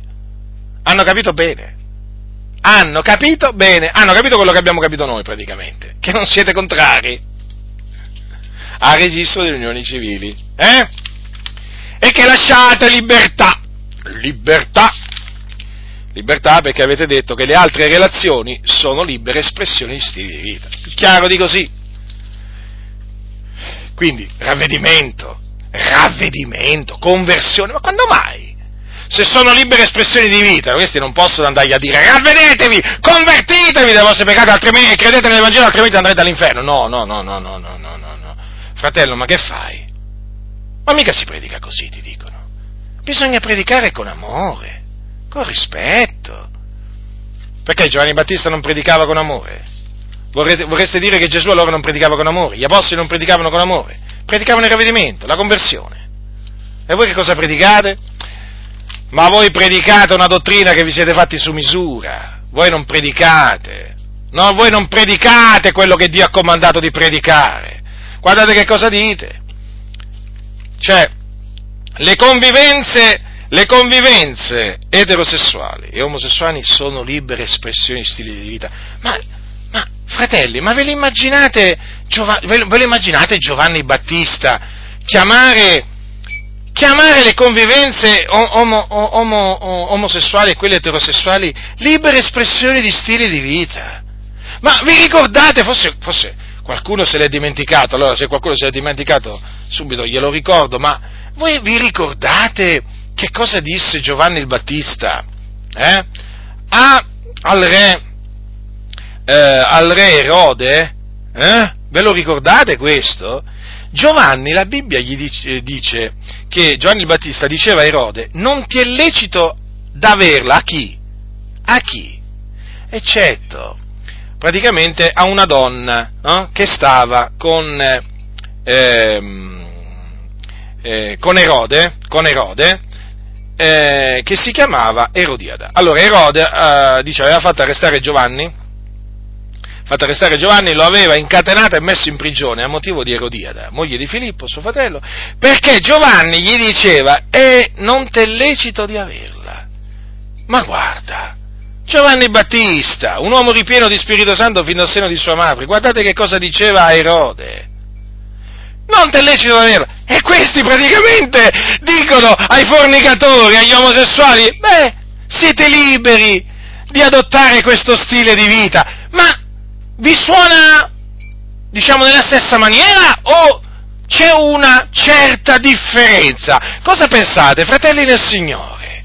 Differenza, qui c'è la differenza che c'è praticamente tra la luce e le tenebre, tra quello che dice Giovanni Battista e quello che dicono costoro, c'è proprio la differenza che passa tra la luce e le tenebre, Allora, non è lecito a quelli che convivono, non gli è lecito convivere, sia agli omosessuali che agli eterosessuali, non è lecito. Questo naturalmente per ricordarvi chi era Giovanni il Battista, Certo, lui faceva polemica, Giovanni il Battista, amava la polemica, faceva guerre di religione. Oh, Giovanni il Battista oggi verrebbe definito uno che faceva guerre di religione. Lui non aveva rispetto per il pensiero altrui, Giovanni il Battista, ma guarda come si è espresso nei confronti di Erode, che poi era anche un'autorità. Gli disse che non gli era lecito di tenere Erodiada. Ma guarda un po', che maleducato, ma che maleducato era Giovanni il Battista, certo. E voi invece siete educati, vero? Certo. Voi siete stati educati dalla massoneria, dai servi di Satana. Siete andati alla scuola massonica, Vi hanno addestrato a parlare in maniera massonica, così appunto avete il favore della massoneria, L'appoggio della massoneria, Quando mai voi vi privereste dell'appoggio della massoneria, Voi persino, ma voi siete pronti proprio a collaborare col diavolo? Peraltro già lo fate, perché collaborando appunto coi massoni avete fatto voi delle Adi, mi rivolgo adesso a questi delle Adi, avete fatto un'intesa con lo Stato, Con lo Stato che praticamente è un'intesa con la massoneria. Cioè, che cosa, certo, non possiamo pretendere da voi che parliate, no, come parlava Giovanni Battista o come parlava Gesù, come parlavano gli apostoli o i profeti, certo. Noi chiaramente da voi ci aspettiamo che parlate come i massoni, e infatti parlate come i massoni, Sentire voi, sentire un pastore delle Adi e sentire un gran maestro d'Oriente, no, come li chiamano, o sentire un maestro venerabile della loggia, praticamente non c'è molta differenza, al centro c'è sempre l'uomo, la sua libertà, il rispetto per le idee degli altri, la stessa identica cosa. Ve l'ho detto, questi qua ormai sono stati addestrati dai massoni a parlare come i massoni. Ecco perché la massoneria gli vuole bene, ecco perché la massoneria rispetta queste denominazioni, perché parlano in maniera massonica, ragionano in maniera massonica, agiscono in maniera massonica, sono fratelli loro, Sono fratelli tre puntini, vanno d'accordo loro coi massoni, non vanno d'accordo con noi, certo, perché noi abbiamo la mente di Cristo. Ecco perché non vanno d'accordo con noi, perché noi abbiamo la mente di Cristo. Invece i massoni che hanno la mente del diavolo, allora con loro vanno d'accordo. Allora capite, fratelli nel Signore, qui a che cosa stiamo assistendo? Che ci sono chiese oramai che implicitamente approvano la fornicazione e l'omosessualità. Ma peraltro, riflettete, ma dal pulpito di queste chiese sentite parlare contro i fornicatori e gli omosessuali? Sentite dire espressioni come fornicatori, voi che convivete, ravvedetevi e convertitevi dai vostri peccati, altrimenti andrete all'inferno. Omosessuali, ravvedetevi, convertitevi dai vostri peccati, altrimenti andrete all'inferno. Sentite dire queste cose? No. Ma non potete sentirle. Perché le convivenze eterosessuali e omosessuali per queste chiese sono libere espressioni di stili di vita. Se sono libere, tu non gli puoi andare a dire a chi è libero: uè, ravvediti, cambia modo di pensare, convertiti dalle tue vie malvagie. Non glielo puoi dire, perché appunto, vedete, vengono chiamate libere espressioni di stili di vita. Se sono libere, tu non hai il diritto praticamente di andargli a dire di ravvedersi, di abbandonare quello stile di vita, perché è un libero stile di vita, capite? Cioè praticamente loro dicono a costoro, a questi peccatori: voi siete liberi di peccare, e quindi non gli possono predicare il ravvedimento e la conversione. Cosa gli predicano allora? Volete saperlo? Ma lo sapete già, Gesù vi ama, Gesù vi accoglie così come siete, siete anime preziose agli occhi del Signore. Sì, glielo vanno a dire ai fornicatori e agli omosessuali, così gli dicono: non vi preoccupate, nessun male vi incoglierà. Non credete a quelli che dicono che Dio castiga, che Dio fa venire le malattie sui peccatori, che manda le malattie, le piaghe, giudizi terribili. Non gli credete, credete a noi, voi dite, o meno costoro dicono, certo, perché loro predicano l'Iddio della massoneria, certo, l'Iddio che ama i peccatori, no, che ama gli operatori di iniquità. La Bibbia dice che Dio odia gli operatori di iniquità, invece l'Iddio di queste chiese li ama. E sapete un'altra cosa? L'Iddio di queste chiese odia i giusti, ma invece la Bibbia dice che Dio ama i giusti. No, ma l'Iddio di queste chiese li odia i giusti. Sapete perché? Perché è il grande architetto dell'universo, che odia appunto i giusti. Già, odia i giusti. Come mai la massoneria ci odia a noi? Come mai le chiese massonizzate ci odiano, ci disprezzano? Perché predichiamo la parola di Dio, la parola dell'Iddio e Padre del nostro Signore Gesù Cristo, non la parola del grande architetto dell'universo. Quella la predicano le chiese massonizzate, Quella parola non ha fatto breccia in noi. Ha fatto breccia invece in queste chiese. Perché? Perché queste chiese hanno fatto posto al diavolo. Ecco perché parlano in questa maniera. Questo è il linguaggio del diavolo. Ve lo dico con ogni franchezza. Questo è il linguaggio del diavolo. Io vi voglio ricordare che quando Pietro parlò da parte del diavolo, Gesù gli disse: vattene via da me, Satana. Già, proprio così. E questo parlare è un parlare satanico, questo di questo comunicato stampa. Si capisce.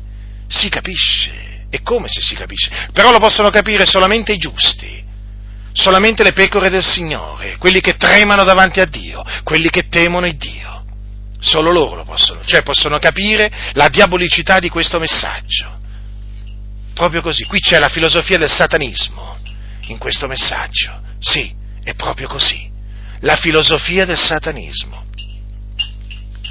È molto grave dunque quello che sta succedendo in mezzo a molte chiese in Italia e anche nel mondo. È molto grave, perché il peccato ormai è accettato. Ecco perché non sentite tuonare dal pulpito contro i peccati, non sentite nominare i peccati, non li sentite nominare. È una realtà tragica, fratelli, c'è da piangere. C'è da piangere, come piangeva il profeta Geremia, peraltro, in mezzo a quel popolo corrotto, malvagio, al popolo di Israele, al popolo di Giuda che si era abbandonato al male, aveva rigettato il bene. C'è da piangere. Guardate un po' che cosa dobbiamo ascoltare oggi, eh? Cosa dobbiamo ascoltare oggi, vedere oggi? Gesù disse: voi siete la luce del mondo, disse ai suoi discepoli e quindi alla sua Chiesa, voi siete il sale della terra, ma questo parlare non ha niente di luce, non ha niente di sale, è tutto scipito, è tenebre! E tenebre! Vi esorto, fratelli, colgo l'occasione, fratelli nel Signore, ascoltatemi, a parlare come parla la Bibbia, parlate come parla Dio, parlate come parlava Gesù, parlate come parlavano gli apostoli, parlate come parlavano i profeti, parlate come parlava Mosè, parlate così. Vi derideranno, non vi deve interessare nulla, vi vitupereranno, niente, non vi interessa niente, vi perseguiteranno, vi metteranno in prigione, vi prenderanno a schiaffi, pugni, vi lanceranno le pietre, vi verranno a chiudere i locali di culto, non vi deve interessare nulla, parlate come parla la parola di Dio, vivente e permanente, rigettate il parlare satanico, il parlare massonico di queste chiese corrotte che hanno naufragato quanto alla fede, che hanno rigettato la sana dottrina. Sì, perché queste sono le chiese che hanno rigettato la sana dottrina. Quando si parla così, questa è la dimostrazione appunto che si è rigettati appunto la dottrina del Signore.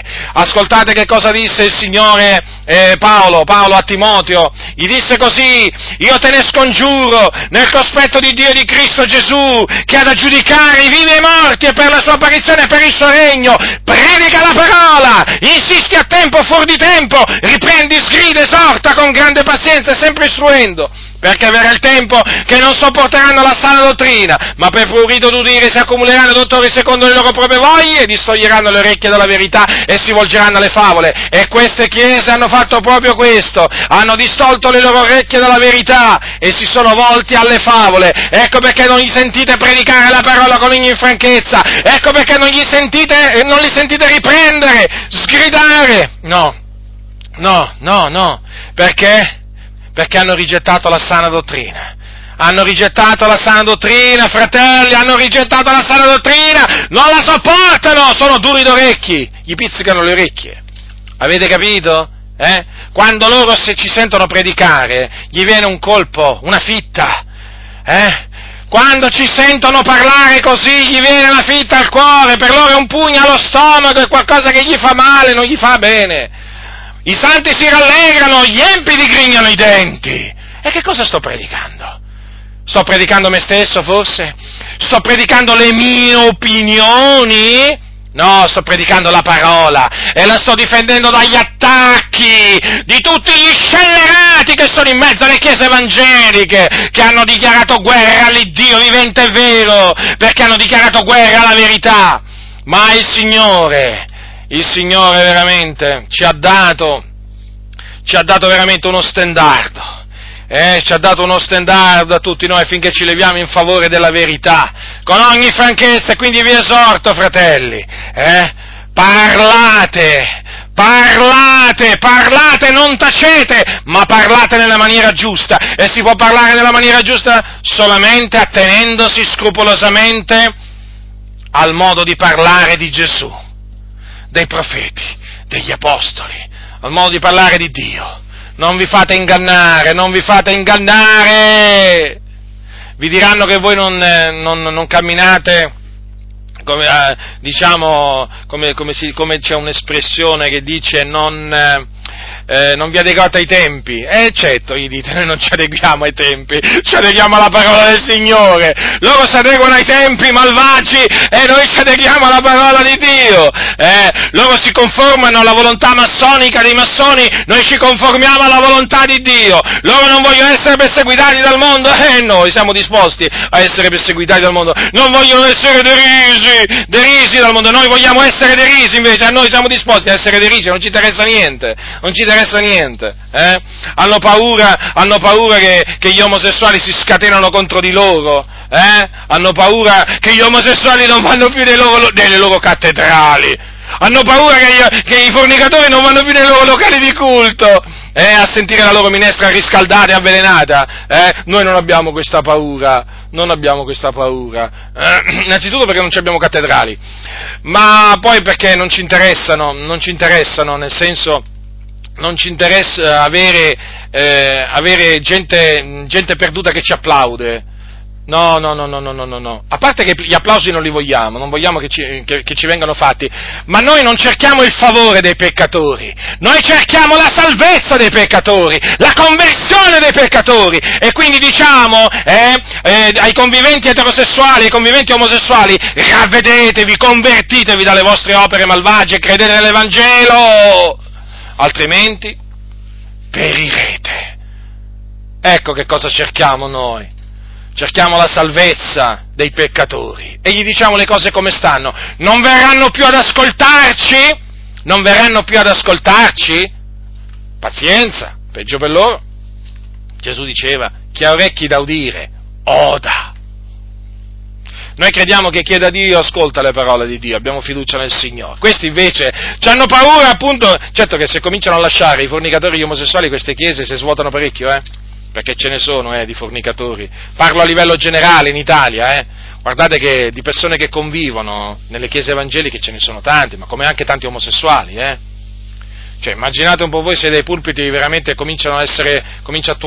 predicatori cominciano a tuonare contro i fornicatori omosessuali, molti locali si svuotano parecchio, e poi andrebbero a riempire quelli valdesi, no? Ah, ecco, certo, perché adesso chiaramente c'è un problema. Adesso ve lo spiego. Allora, le chiese pentecostali adesso hanno un grosso problema, ve lo spiego qual è questo problema. Allora, le chiese pentecostali sanno che le chiese valdesi, battiste, luterane, metodiste hanno preso una chiara posizione favorevoli all'omosessualità. Vabbè, non parliamo della fornicazione, perché se tollerano, se benedicono le coppie omosessuali, ascoltate, se benedicono le coppie omosessuali, i valdesi, cioè la fornicazione. Se gli parlate del peccato della fornicazione, a certi valdesi vi ridono in faccia. Ma se non è peccato, l'omosessualità, pensate che sia peccato la fornicazione, convivere, le convivenze eterosessuali, ma che non sono peccato né l'uno né l'altro. Allora il problema che adesso surge, è un grosso problema, è un grosso problema per quelli che hanno costruito le cattedrali e amano il denaro, che ce ne sono molti nelle chiese pentecostali. Allora, ascoltate. Il problema è riassunto brevemente, è questo. Allora, le chiese pentecostali adesso, tutti gli altri, si trovano davanti a un bivio. Più passa il tempo, veramente il problema si fa impellente. Perché? Perché loro sanno che le chiese valdesi, battiste, metodiste, luterane, si sono schierate apertamente a favore delle coppie omosessuali. Quindi per loro i cristiani possono essere anche omosessuali, quindi possono convivere, possono essere registrati possono andarsi a farsi registrare le coppie omosessuali cristiane, chiamiamole così tra virgolette, ovviamente, e quelli non sono cristiani. Si possono andare a registrare al registro delle unioni civili, no? Perché per adesso c'è questo. Allora, che cosa succede? Succede che se loro adesso prendono una posizione diametralmente opposta, ma proprio diametralmente opposta, a tal punto che condannano quello che dicono i valdesi, i battisti e così via, questi qua cosa succederà? Si vedranno, diciamo, privati di membri, si dovranno privare di membri, che sono appunto quelli che vanno ad ascoltarli e che sono fornicatori omosessuali. E dove andranno poi, una volta che questi cosiddetti evangelici fornicatori omosessuali lasceranno queste comunità pentecostali? Dove andrebbero se lasciassero questi locali di culto delle chiese pentecostali? No? Dove andrebbero? Andrebbero a rifugiarsi nelle chiese evangeliche, appunto, che sono a favore e che non dicono assolutamente niente contro le coppie omosessuali, li fanno sentire a loro agio, li accolgono con un bel applauso, gli fanno i regalini, i sorrisini, pacche sulle spalle, gli danno incarichi a farli diventare pure pastore, pastoressa e così via, insomma. E allora loro, che siccome che gente furba questi, cosa dicono? Beh, attenzione qua, perché adesso chiaramente nelle camere segrete si stanno parlando. Allora, il ragionamento che fanno è questo: attenzione a non prendere una posizione diametralmente opposta, a tal punto da condannare le unioni civili, perché se facciamo così qua ci lasciano parecchi. Allora, furbi, loro assumono una posizione tipo questa, appunto, che abbiamo visto esposta in questo comunicato stampa di queste chiese di Catania. Cioè, loro da un lato dicono sì, noi siamo per la famiglia, per il matrimonio tra uomo e donna, però non chiudono totalmente le porte ai fornicatori e agli omosessuali. Perché? Perché appunto dicono, beh, le altre relazioni sono libere espressioni e stili di vita. Ora, gli omosessuali e i fornicatori che sentono queste parole dicono, vabbè, tutto sommato, non c'è una chiusura netta nei nostri confronti, vabbè, possiamo frequentare. Poi quando i fornicatori e gli omosessuali che frequentano queste chiese pentecostali sentono dire che queste chiese non sono contrarie al registro delle unioni civili, beh, fanno lo stesso ragionamento e dicono, vabbè, tutto sommato, anche se non sono come i valdesi, i battisti, i luterani, i metodisti, che proprio quelli sono esplicitamente a favore, vabbè, tutto sommato, però qua ci si può stare, dicono tra di loro i fornicatori e gli omosessuali, ci si può stare, perché comunque sia il nostro comportamento lo chiamano una libera espressione di stile di vita, dicono i fornicatori e gli omosessuali in cuor loro. E quindi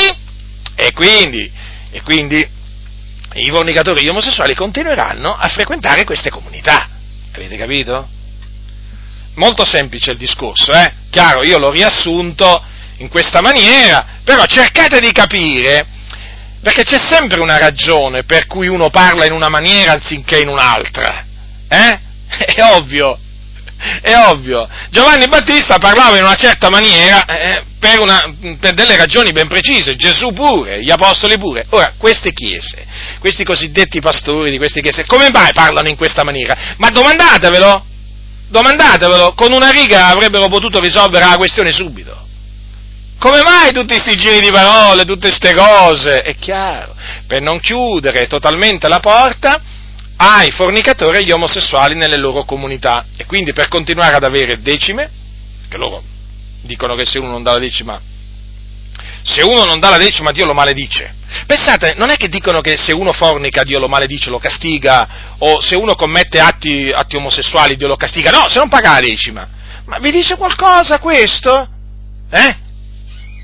Avete mai sentito un pastore di queste chiese dire che se quelli che convivono non si ravvedono, non si convertono, Dio li maledirà?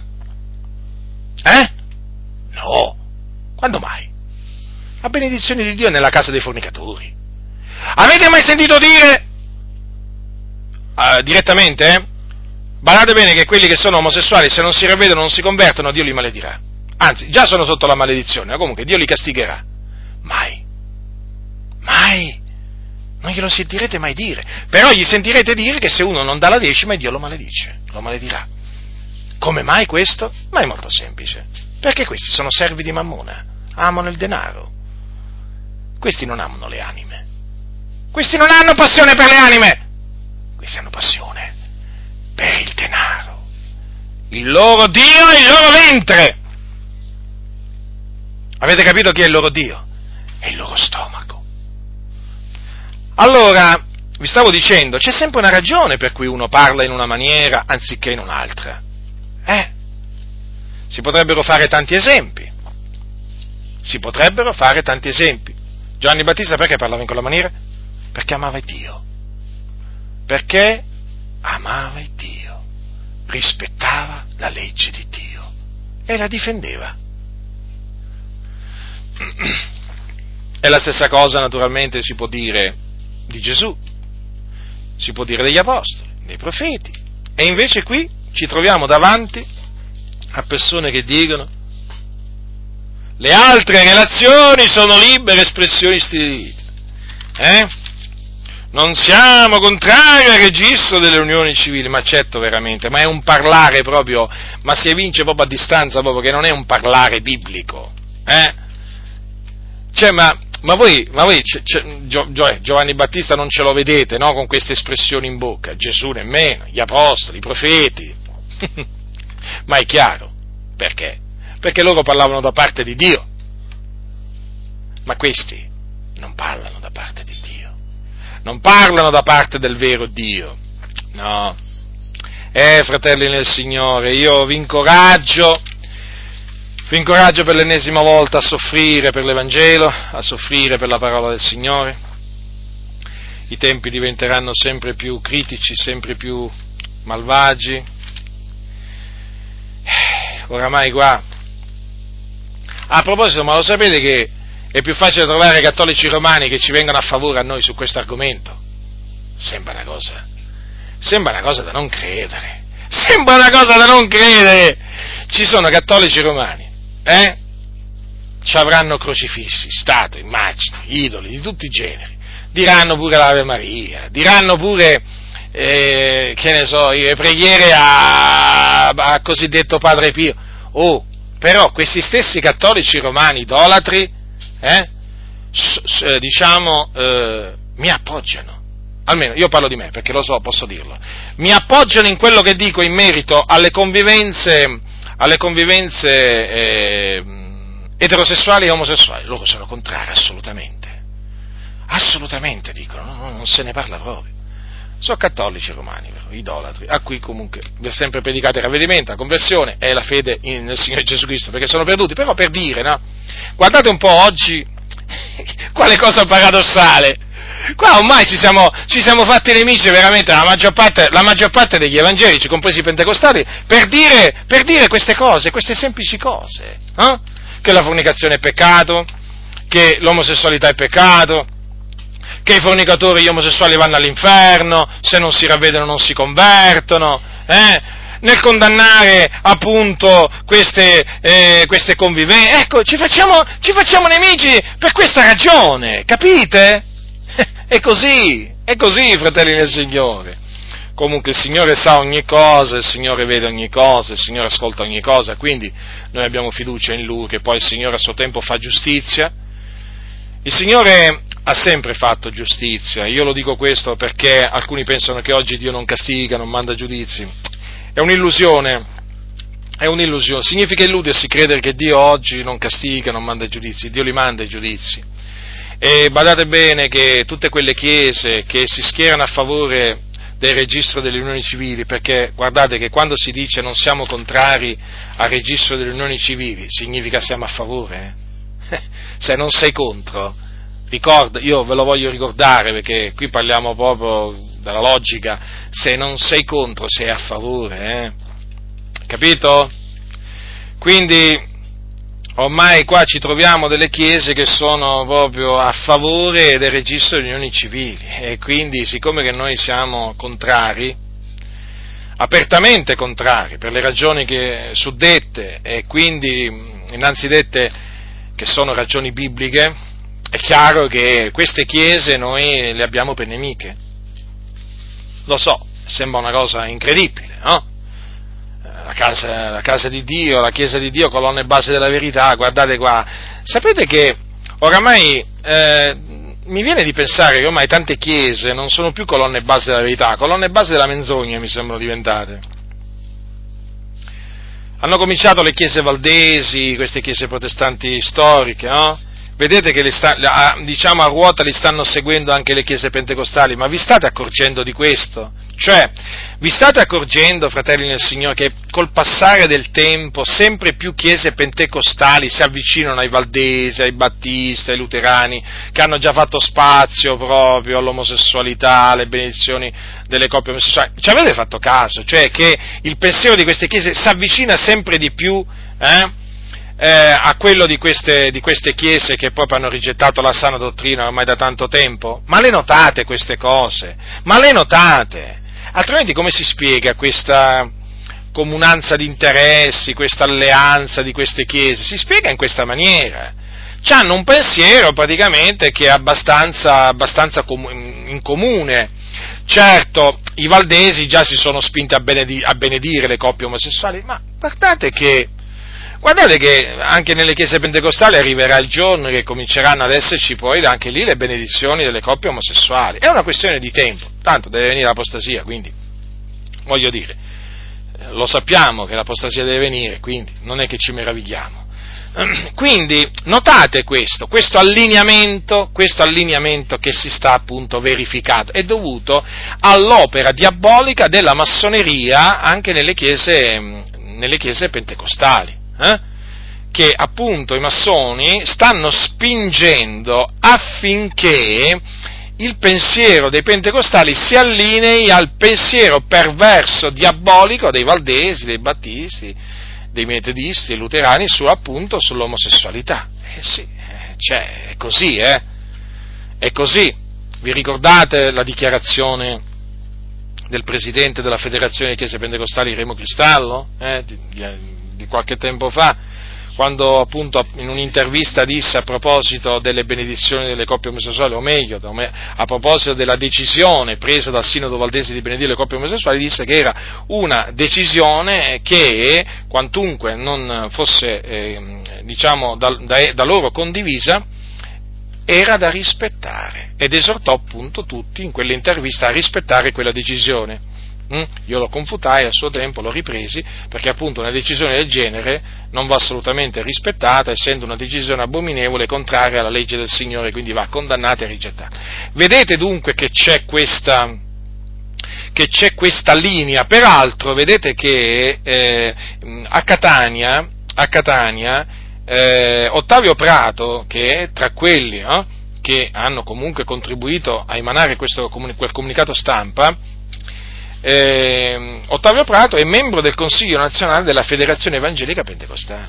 Cosa significa questo? Che la linea praticamente di Ottavio Prato è praticamente quella di Remo Cristallo, no? Non condividiamo, ma rispettiamo. Capite? È un sofisma. È come dire, noi non condividiamo l'omosessualità, ma la rispettiamo. Praticamente ormai è quella, La posizione è quella, sì è quella, perché nel momento in cui loro dicono che le convivenze eterosessuali e omosessuali sono libere espressioni di stili di vita, loro praticamente mostrano rispetto verso chi decide di convivere, sia che siano eterosessuali o omosessuali. Comprendete? In quelle parole c'è una forma di rispetto. E già. Quindi state molto attenti a questi comunicati stampa di queste chiese massonizzate, state molto attenti, fratelli nel Signore. Io, guardate, lo sapete, no? Io le cose le ripeto, a me piace ripetere le cose, State molto attenti al linguaggio usato dalle chiese, perché in quel linguaggio si nascondono sempre delle menzogne e dovete scovarle. Poi quando le scovi queste menzogne ti fai nemici, quelli che hanno emanato il comunicato stampa. Di che cosa ci accusano? Di diffamare le chiese di Catania. Pensate un po' voi. È come se io mi fossi inventato il comunicato stampa. Mi sono svegliato una mattina, ho detto, sai che faccio?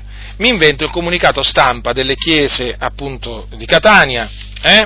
Mi invento questo comunicato stampa, lo pubblico e lo attribuisco a queste chiese, faccio i nomi di questi signori.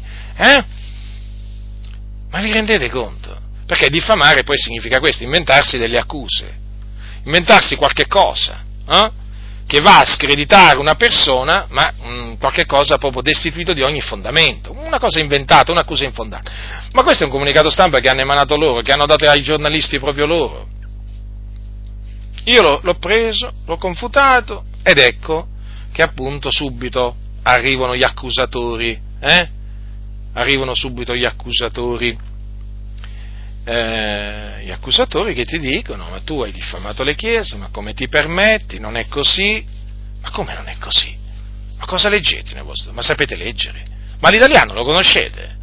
Se non lo conoscete andate a studiarlo, voglio dire, non è che ce ne sono di professori di italiano in giro, andate a prendere qualche lezione di italiano,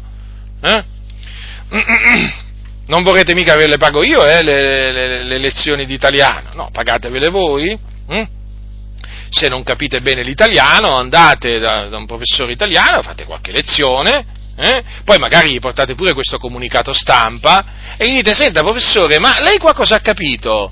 Professore di italiano, non Butindaro, no, Butindaro è un diffamatore, Butindaro capisce sempre fischi per fiaschi, no, bisogna portarlo da un professore italiano. Ecco, portatelo da un professore italiano, mi raccomando, se non comprendete bene l'italiano, e vi fate spiegare che cosa significa ribadiamo di non essere contrari al registro delle unioni civili.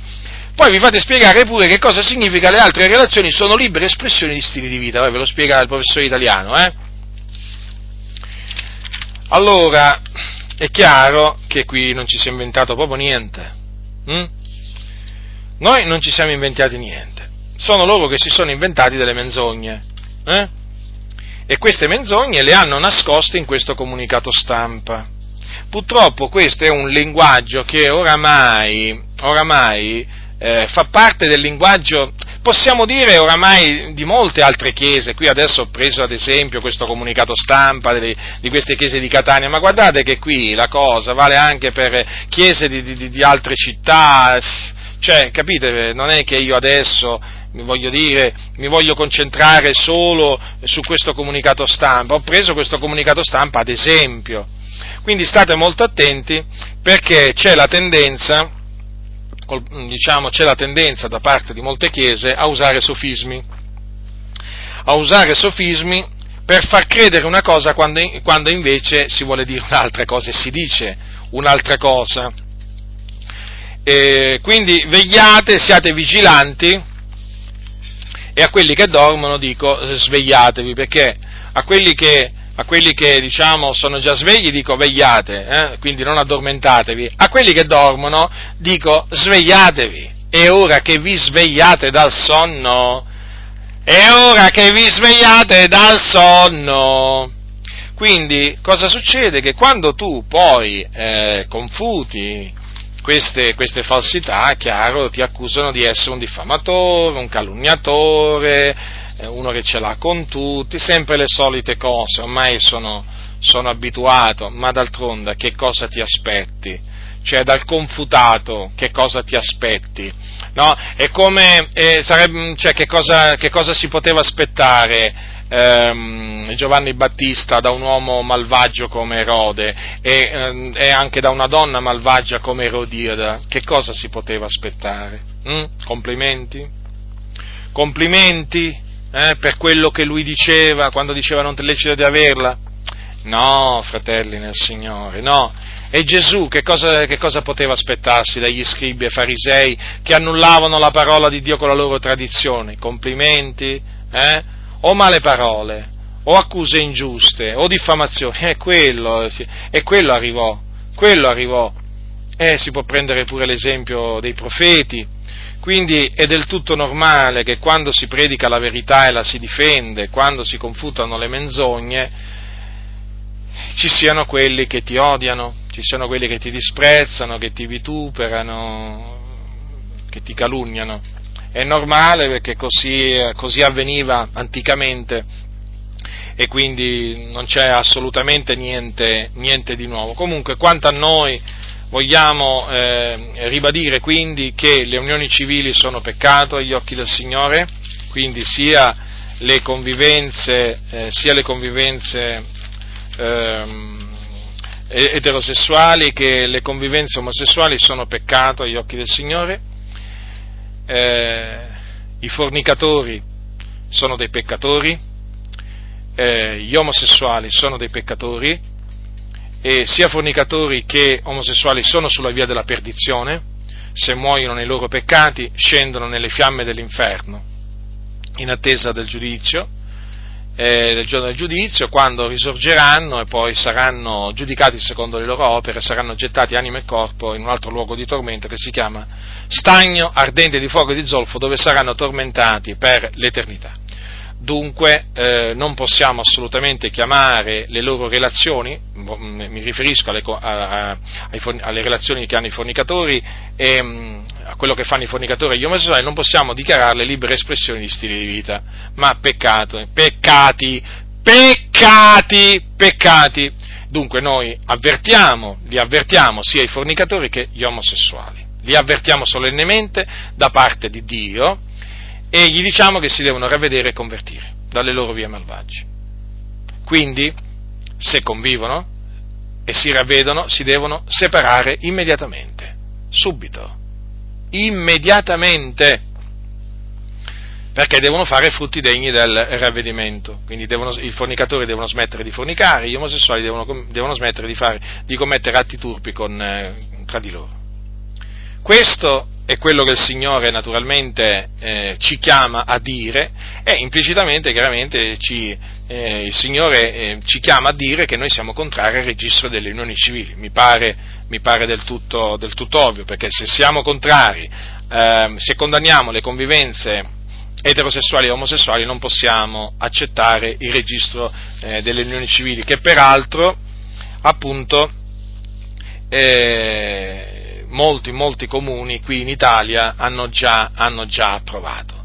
Quindi vi ho voluto parlare di questo argomento, perché è un argomento di attualità. Noi viviamo in questa generazione, in mezzo a sta generazione, che è storta e perversa come quelle precedenti, però noi dobbiamo affrontare queste tematiche, dobbiamo fare i conti con queste tematiche, e naturalmente, siccome che siamo la Chiesa dell'Iddio vivente e vero, siamo chiamati a essere luce in questo mondo, siamo chiamati a essere il sale della terra, e possiamo essere la luce del mondo e il sale della terra solamente se dimoriamo in Cristo, se rimaniamo attaccati alla parola del Signore, e quindi se annunziamo la parola di Dio come si conviene, e se ci atteniamo ad essa, solamente in questa maniera, perché altrimenti diventeremo una lampada spenta e diventeremo sale senza sapore. Una lampada spenta e sale senza sapore che cosa servono? Servono a qualcosa, secondo voi? Non servono a niente. E quindi è di fondamentale importanza che ogni credente lo dica chiaramente, ogni qualvolta ne avrà l'opportunità, che cosa dice la Sacra Scrittura a proposito di quelle che vengono chiamate oggi unioni civili. Che venga detto con franchezza, citando la parola del Signore, senza alcuna ambiguità, senza alcun sofisma, dire chiaramente quello che dice la parola di Dio. E a coloro che seguiranno queste istruzioni, vi dico questo: il Signore vi onorerà, il Signore sarà con voi, il Signore vi proteggerà, vi assisterà, vi incoraggerà, vi conforterà in mezzo alle vostre afflizioni e persecuzioni. Il Signore non vi lascerà soli, il Signore vi onorerà. Onoratelo, chiamando le cose con il loro nome, chiamando i peccati come appunto ciò che è peccato, chiamatelo come lo chiama il Signore. Condannatelo come lo condanna il Signore il peccato. Avete il Signore Dio dalla vostra parte. Non temete gli uomini, temete il Dio. Temetelo, e il Signore sarà con voi, vi farà vedere il suo favore, vi farà vedere liberazioni, vi farà vedere potenti consolazioni, perché il Signore è con la gente giusta, il Signore è sempre stato con quelli che lo amano e lo temono, ma la faccia del Signore è contro quelli che fanno il male, contro gli ipocriti, contro i falsi, contro i malvagi. Ecco contro chi è la faccia del Signore, contro chi si schiera il Signore. Quindi, fratelli, io vi incoraggio a riprovare, vi esorto a riprovare le opere infruttuose delle tenebre, a testimoniare delle opere del mondo, esattamente come faceva Gesù il Maestro, dicendo appunto che quelle opere sono malvagie, le opere del mondo. Seguite l'esempio di Gesù, seguite l'esempio degli Apostoli, ve ne troverete bene, fratelli del Signore.